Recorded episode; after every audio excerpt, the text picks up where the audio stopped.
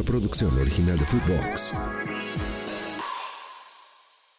Esto es La Fantasmagórica, un podcast con el fantasma Nacho Suárez, exclusivo de Footbox. ¿Qué tal amigos de Footbox? Los saluda Nacho Suárez, el mismísimo fantasma que los saluda en esta nueva temporada 2023 de La Fantasmagórica que ya está por concluir en este año. Y ya sabe que tenemos podcast los martes y los jueves. Ahora en video. Yo creo que me vieron guapo, por eso dijeron, ah, vamos, a hacerlo en video. ¿De qué vamos a hablar el día de hoy?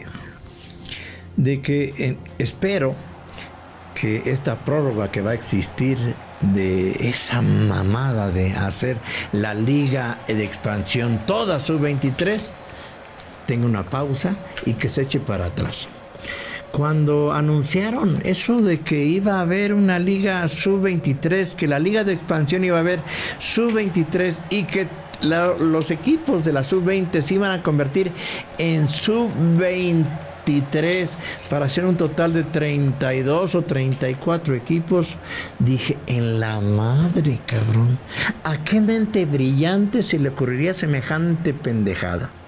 Sí, porque es una pendejada mayúscula. Seguramente a nadie del fútbol, alguien que haya sido técnico, que haya tenido experiencia en la formación, se le preguntó. ¿Por qué?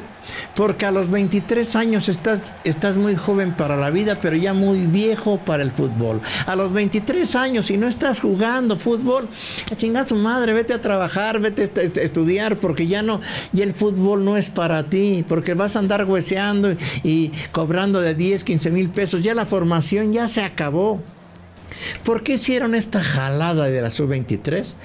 Fue una trampa el que lo diseñó, porque no te dicen qué grupo de especialistas lo diseñaron. Lo diseñaron para joder el ascenso y descenso que va a volver. Lo diseñaron para decir, ay cabrón, pues que les cueste más trabajo. Si van a certificar a tres o cuatro, ser campeón entre 18 estaba bien cabrón. Y, y un equipo para Casinda tiene que ser campeón. La primera, o la segunda, o las dos juntas. Y si nada más es solamente una, pues ganar un partido extra con que haya sido el campeón de la otra temporada. Eso es dificilísimo, con 18 equipos o con 16. Pues ahora, digan, pues vamos a hacerse la más cabrón. ¿Cómo le vas a ganar a, a 34 equipos? Pues va a ser doblemente más difícil. Así evitamos, dijimos que, decimos que se abre el ascenso, pero cada vez está más difícil. Pero ese no es el tema. También lo hicieron por otra trampa que hacen los equipos de Doña Fede los 18 equipos de la Liga MX, ¿qué hicieron cuando hay nueva reglamentación de la FIFA? Puta, ¿cómo mantenemos a estos chicos de la sub-20 que son buenos, que ya los tenemos que dejar libre porque ya no los podemos mantener? Y todavía no juegan en el primer equipo pues no es el pedo de ellos, es el pedo de, estos equipos que no le dan chance a los jóvenes de mostrarse por meter a tantos pinches petardos eh, extranjeros mediocrísimos con los que gana lana los presidentes o los directivos que no trabajan como dueños en su equipo. Entonces dijeron, ah, pues ese de 20, pues vamos a, vamos a mantenerlos y si lo sumamos a sub 23, tenemos legalmente ante la FIFA poder para que no se vayan. Para eso lo hicieron, para secuestrar a jóvenes a los que no les dieron la oportunidad. Por supuesto que no lo consultaron con nadie que supiera de fútbol. Miguel Ángel Díez no tiene ni idea del fútbol, era un empleado de Televisa, y, dicen, ay, a alguien se le ocurrió. Vamos a platicar, vamos a presentar lo que platicamos con la Volpe. A los 23 años sirve para formar a un jugador que sirva para el fútbol mexicano y sea elite van a ser coincidencias, a lo mejor una entre 300 o 800 o dos. Hacer toda una pinche liga, una inversión mayúscula para sacar dos jugadores que a lo mejor son de medio pelo. La Volpe nos habla acerca de si sirve o ya se está muy pinche ruco formar a un jugador a los 23 años. ¿Será un asilo sub-23 o una deformación? Esto nos dijo la Volpe. Se pueden formar jóvenes a los 23 años para, para competir de manera importante? Creo que sí, es una edad ya donde supuestamente esos jugadores a esa edad de 23 años ya estarían jugando en primera división. Es decir, aquel que demuestra a una edad entre los 17, 18, quizás hasta 16, yo diría más 17, 18, 16 son excepciones, pero a esa edad es cuando el jugador ya empieza a formarse, a hacerse, a tener un oficio. A los 23 años una expansión, diría yo, de que quizás son los jugadores que todavía alguno pueda demostrar algo o que ya primero en los primeros equipos o los grandes equipos o medianos equipos ya no le hicieron, eso seguro, porque no van a mandar a un jugador con mucha proyección que se le vea mucho juego, mucha técnica, mucho fútbol a una expansión.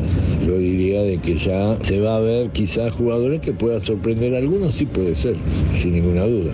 Yo diría 21 y 11 meses sería lo acorde para ver esos jugadores de 19, 20, 21 que todavía pueden dar ese estirón, pueden demostrar, pueden soltarse, pueden tener más experiencia.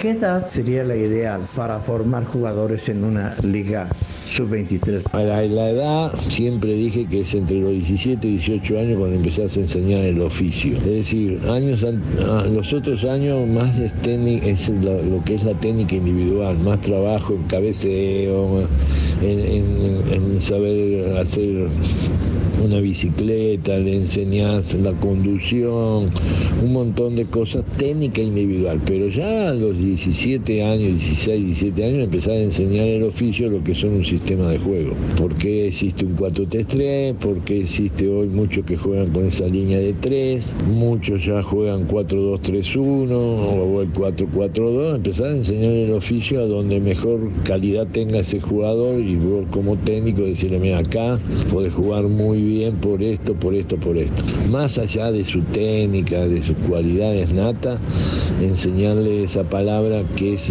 lo que ha venido costando en México, sin ninguna duda, porque no está el director deportivo de pantalón corto que vea cómo trabaja la 15, cómo trabaja la 17, cómo trabaja la 20.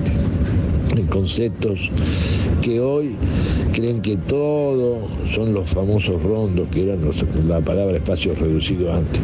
Y no, tienen que trabajar las líneas. Hay que saber trabajar las líneas, la línea defensiva, la línea de los medios, las líneas de los delanteros. Y esa edad es la edad justa. ¿Por qué? Porque siempre digo que el CD en esos momentos está virgen para vos llenarle de cosas, de oficio, de manejo, de inteligencia, de saber leer el partido. Y muchos dirán, ah, yo lo dormí. Bueno, pero si la Volpe ya nos dijo eso, vamos a preguntarle a formadores tapatíos también, a José Luis Real, ¿qué piensan? ¿Su 23 sirve para formar o es un negocio? Se habla mucho de mejorar las fuerzas básicas en México y sin duda que hay una tarea para, para poder hacerlas mejor. Me parece que lo más importante es mejorar la organización en la primera división. Eh, ¿Cómo vamos a pensar que aparezcan jugadores jóvenes, que tenemos jugadores jóvenes de mucha calidad en México? Si los lugares están ocupados por extranjeros en la mayoría de los equipos y sin un control de calidad, entonces, ¿cómo van a jugar jugadores jóvenes acompañándose de, de jugadores de experiencia? Hay un limbo que no se ha resuelto y yo creo que esa parte pues la solucionó de alguna manera meter a jugadores jóvenes de, manera obligada. ¿Cuál es el otro problema? Los entrenadores están obligados a, pues, a ganar en cada partido y por el torneo que tenemos obliga a los entrenadores a, ganar de una manera más rápida porque no es un torneo largo y eso evita que le den oportunidad a los jóvenes. Y los jóvenes siempre tienen que ir acompañados de la gente eh, madura, de la gente de experiencia para que puedan terminar de formarse. Yo creo que hay un vacío en México que no se ha resuelto. Cuando los jugadores salen de las fuerzas básicas y pasan a la primera división, todavía no son de primera división, pero ya no son de fuerzas básicas. Entonces caen en un limbo en el que hay que encontrar la mejor solución para que puedan hacer. Y para mí la solución es que haya una línea en la que haya coincidencia, como está comprobado con los clubes que lo han hecho, entre la directiva, el cuerpo técnico de la primera división y las fuerzas básicas. Entonces, ¿yo qué haría como club? Si se hace la, la sub-23, si se hace la expansión con esas edades, yo metería jugadores de sub-20 a foguearse en ese, en ese nivel, viéndolo como club. Vaya estupidez. Hoy no sacaban ni reglamento, ni hacían la logística, no tienen ni madre para hacerla. Entonces dijeron, la vamos a posponer quizá para junio. Ojalá la pospongan para siempre. Ojalá a Ibar Cisniega, a la bomba Juan Carlos Rodríguez, los ilumine alguien, que platiquen con alguien de fútbol y que les digan que esa mamada de Liga Sub-23 con 34 equipos es un asilo de jóvenes. Nos escuchamos en la próxima Fantasmagórica. Soy Nacho Suárez. Esto fue La Fantasmagórica con el fantasma Nacho Suárez, podcast exclusivo de Footbox. Una producción original de Footbox.